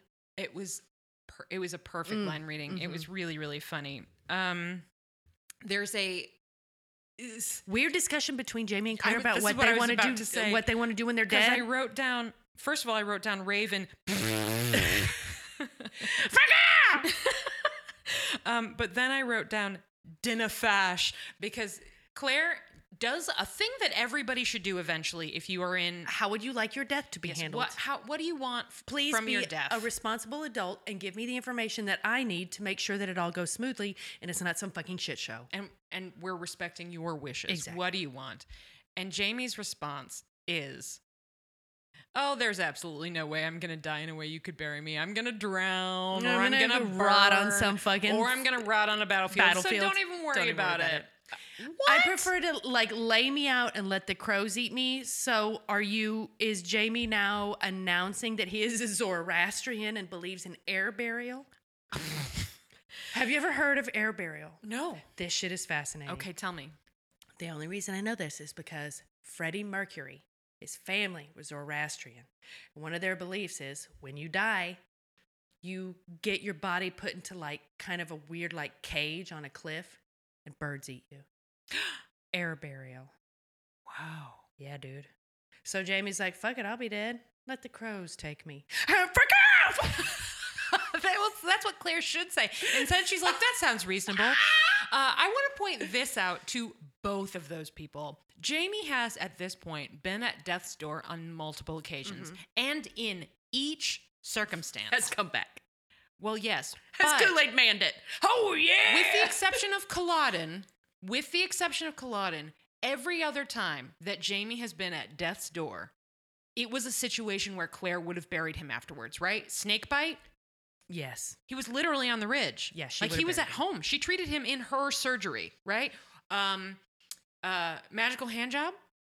If that magical hand job hadn't worked, he and his dead boner would have been buried at that monastery. Mhm. Like mo- when he got sh- when uh when is it Laoghaire shoots him?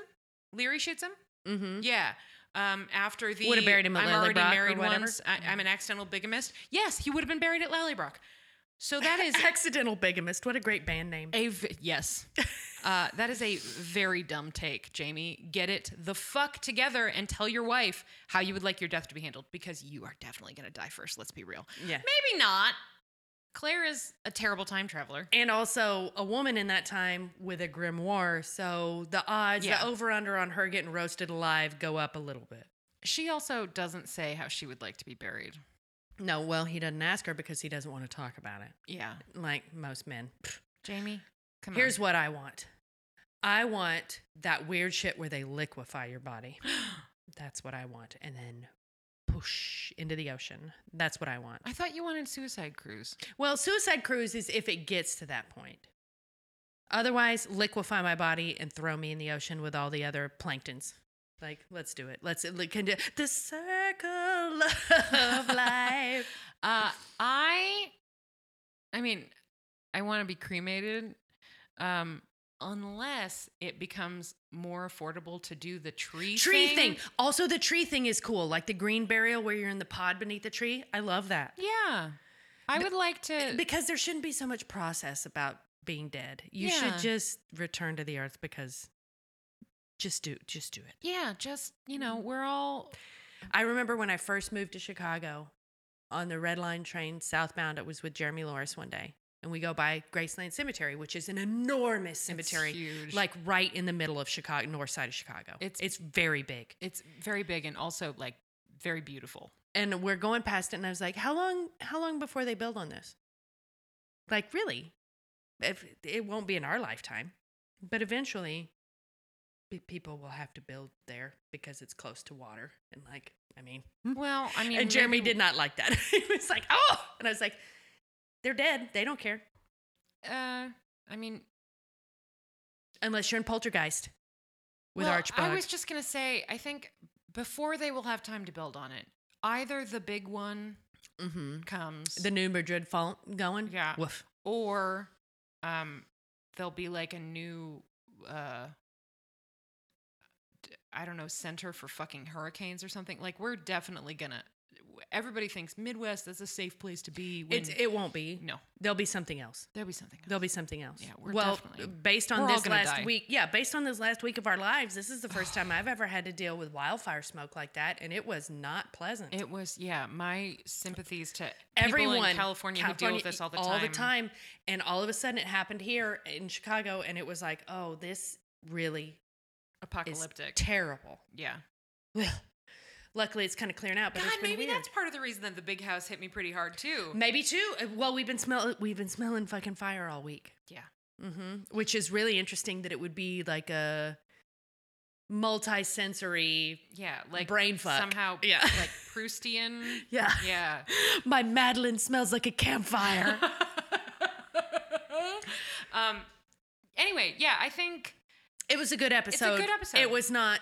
I could have gotten up and gotten several beers. I don't think Voiceovers alone. Yeah, so let's so beer scale. Um I didn't get up to get anything. Until after the house, Uh, I I didn't get up to get anything either. Sometimes I feel guilty when the crowdcast is going to do that, but I feel like after the house burned and the bug plot kind of ended, I maybe could have. Well, Like, and that's also a pretty natural break because Yeah. frankly, if we were watching this at a Time different break. time of day, I would have been like, "Hold on, that's that was weirdly terrifying. Was Mhm. not expecting to be terrified by a man wh- who needs a shampoo at this time of day. I need." Uh, a drink only I can't drink anymore. Mhm. Um, but yeah, I think there's a natural place to go get a drink at least. mhm. Um, doing it scale zero, nothing, zero, mm-mm, nothing. yeah, There was the cute kiss, but like even that was not.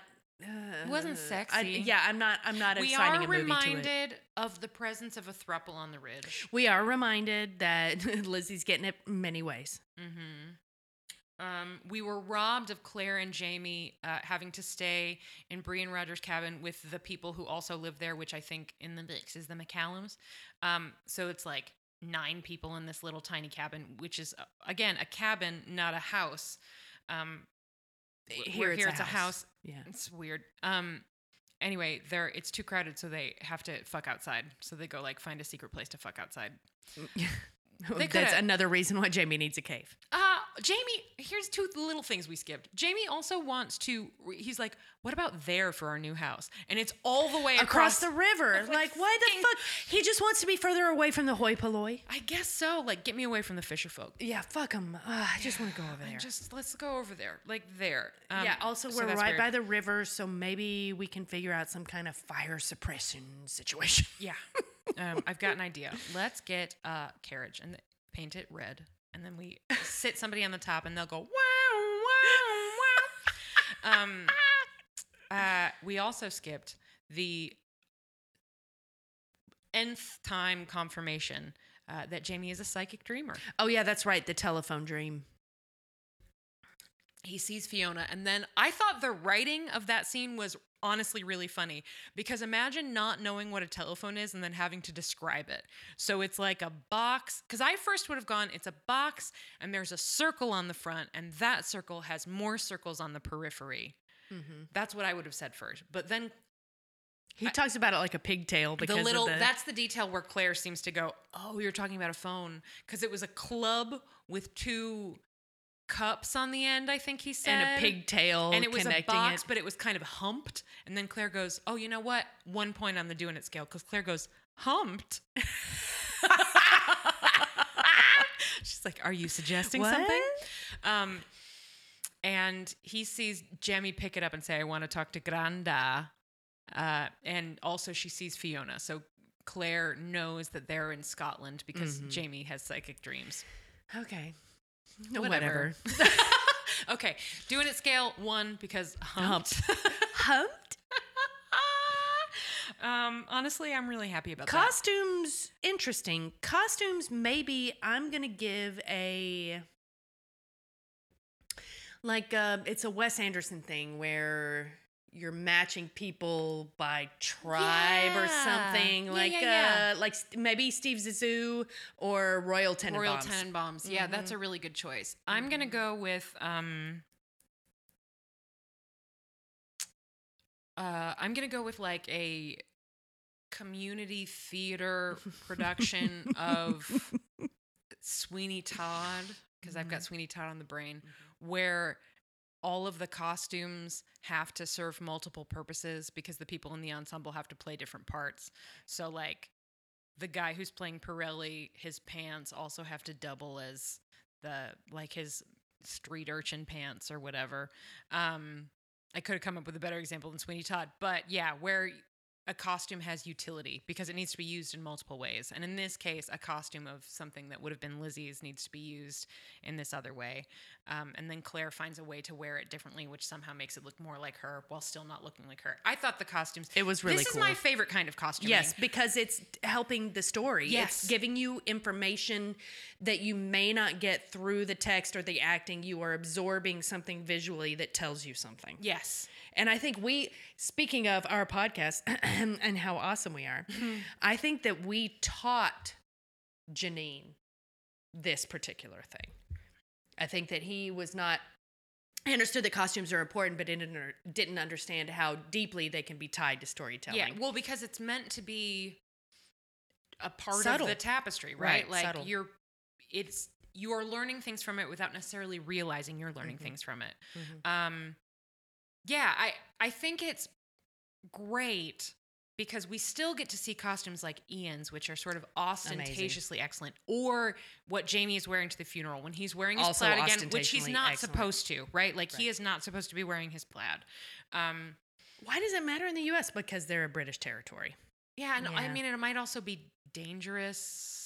He doesn't give a fuck. Yeah, but it's probably easier to just not. Mhm. Anyway, he's wearing his plaid with this coat, and it like it's a great, great costume. And you can tell that he feels it. Yeah. He feels good in it. You can just see it. Um, whereas the great thing about Claire's costuming is just that it looks not quite right. And she feels a little it's great, like Out of really, place. really, really good costuming. Mhm. Also, the soot, perfect. It wasn't like. Again, One like a tiny community little- theater production of Oliver, smear. where people have smudges and like weird random play. Like, look how dirty my face is, because it's got like random smudges. It was like a wash Mm-hmm. of soot over all of them. Um, so I thought that was really costumes great. great. Yeah. All right, so we did makeup. beers, costumes, uh, make uh, costumes, makeup, doing it. You know what we didn't do last week was Golden pamplemousse. pamplemousse. Mhm. I think okay. last week it was Sam. I think so too. Mm-hmm. This week, I vote John Bell.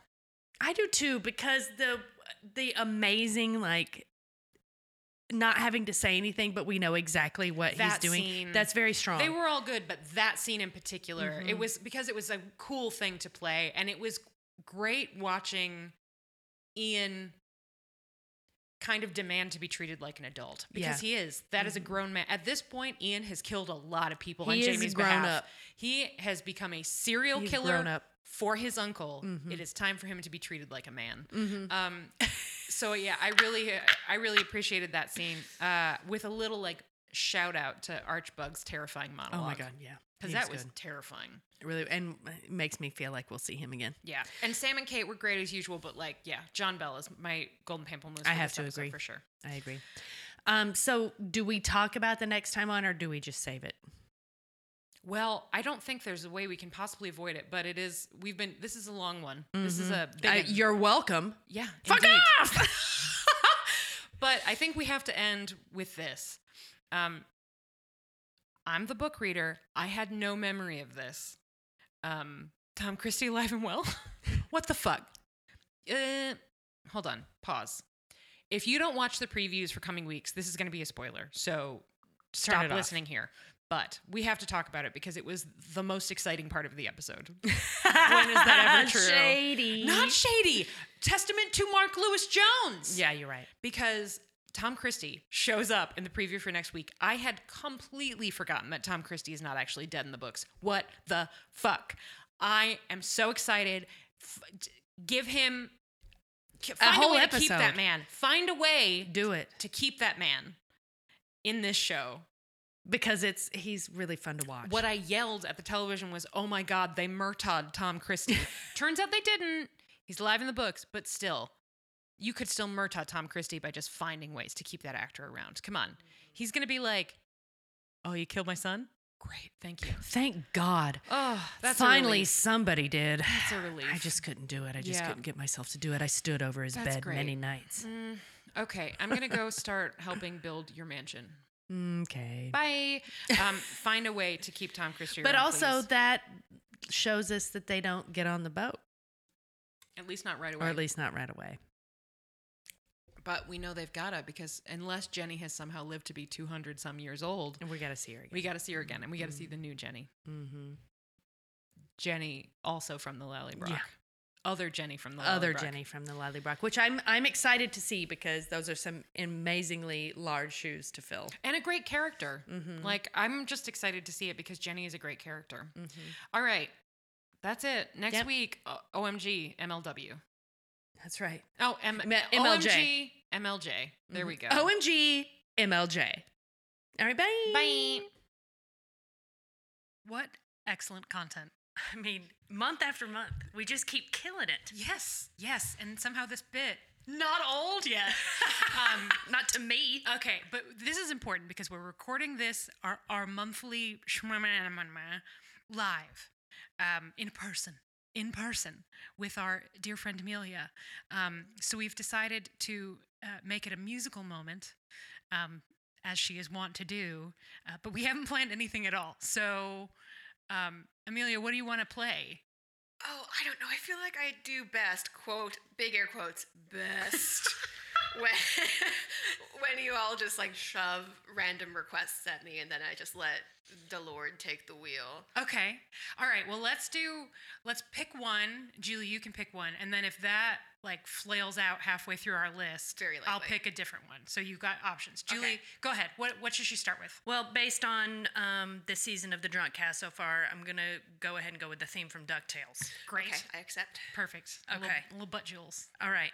So, will you start playing and then I start the spiel, or do you want me to start the spiel and then you start playing? Start the spiel and I'm going to absent myself across the room so I don't take Okay. over all the sounds. Hold on though. Hold on though, because we have to choose backup song. And Oh, I yeah. think i if slash when the Rude. Ducktales theme bottoms out, How dare you. Uh, I'm gonna suggest. Um, uh, it's all coming back to me now. Except Happy Canada Day to Celine Dion. Okay. Perfect. Great. All right. Okay. All right. Let's let Amelia get Amelia, you go ahead. Let me get my script. Uh, th- this is one of my. Fa- I'm going to say this real briefly. This is one of my favorite times of year because when Outlander comes back, we get some new patrons, um, and some of our new patrons have come correct with some names. I'm very excited to hear it. Great. Let's All do it. Amelia, you ready? Here we go. Thank you so much for listening. You can find us on facebook.com slash podlandercast, on Instagram at podlandercast. You can find all of our excellent shit there. you can also find us at podlanderpresents.com, where you can find all sorts of information about all of our truly excellent shows. If you like what you heard, please consider leaving us a review on Apple Podcast or Spotify or wherever you're listening to the show right now. We want to thank all of you for listening, but we especially want to thank our patrons. You can become a patron at patreon.com slash podlanderdrunkcast, where you can support the show, join the Slack, get early episode access, and access our bonus content. Thanks to all of our patrons. Thank you. You all make it possible for us to do this bullshit. My old note is you like O'Doyle rule. I missed that one, but I'm not going to say it again.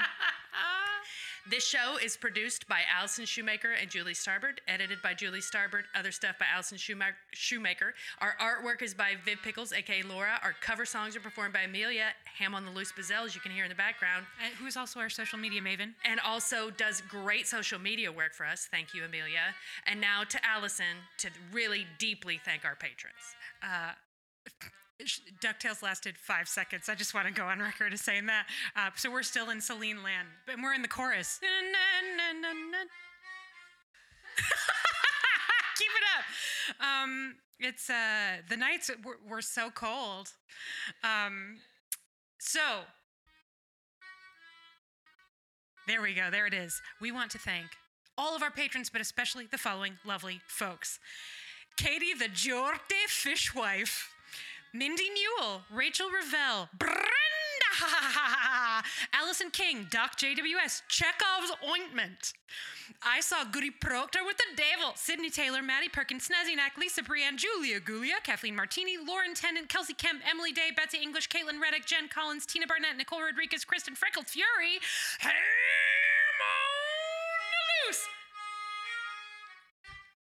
That's him on the loose, guys. Uh, Liz and Tinkerbell, Terry Welch, Rochelle Lefevre, Amanda Smith, Jerry Hertel, Amy Gustafson, Rachel Townsend, Kelly Mazzella, Chantel Salters. Tara Lucchino, Viv Pickles, aka Laura, Mary of the Grapefruit, Jenna Polkowski, Ann Gibson, Ruth McCormick, Kara Marlowe, Trish McCurry, Julia DeToy, Jen Lynn, Candy Bodden, Kelly Bodden, Amanda Newton, Elizabeth Young, and Kiki the Wise. We love y'all so much. Thank you for making it possible for us to do this stupid show. Z. Z. Z. All right, thanks everyone. Bye.